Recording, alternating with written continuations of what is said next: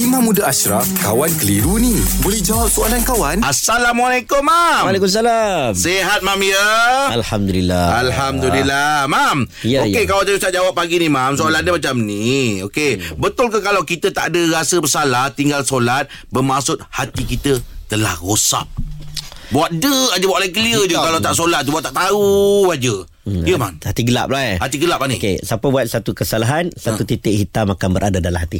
Hmm. Okey, jadi cepat-cepat istighfar. Satu kesalahan kecil, istighfar. Macam kita lah, kotoran kecil, basuh cepat-cepat. Hmm, Sebelum bila banyak titik hitam, titik hitam, titik hitam, nak basuh dia berkarat, nak basuh dia jadi kerak, Hmm, susah nak ditanggalkan. Itu satu. Nombor dua, berkenaan dengan orang yang tak rasa apa-apa bila buat dosa. Memang ada hadis Nabi SAW sebut, Sallallahu. orang mukmin dengan orang tak beriman. Ada beza. Orang mukmin dia akan merasakan dosa yang dia lakukan kecil, Mm-mm. tetapi dia rasa bagaikan gunung nak hempap diri dia. Mm-mm. Maksudnya dia rasa berat. Ya Allah besar ni dosa, dia rasa nak minta maaf dengan Tuhan, dosa besar. Mm-mm. Tapi kalau orang tak beriman, dia ada buat dosa besar pun, mm-hmm. dia rasa bagaikan lalat hinggap di hidung.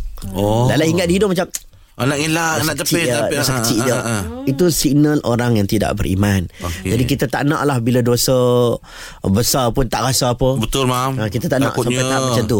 Paling kurang ada rasa kegentaran Betul, terhadap betul. apa yang kita buat. Betul. Ha, sebab orang yang buat dosa ni ramai. Mm-mm. Saya pun buat dosa semua orang. Tak ada siapa terlepas pada dosa. Mm-mm. Bezanya adalah orang tu taubat atau tidak. Mm-mm. Kembali tu pun tidak. Betul. Ha, jadi saya tak marah orang buat dosa. Bukan tak marah.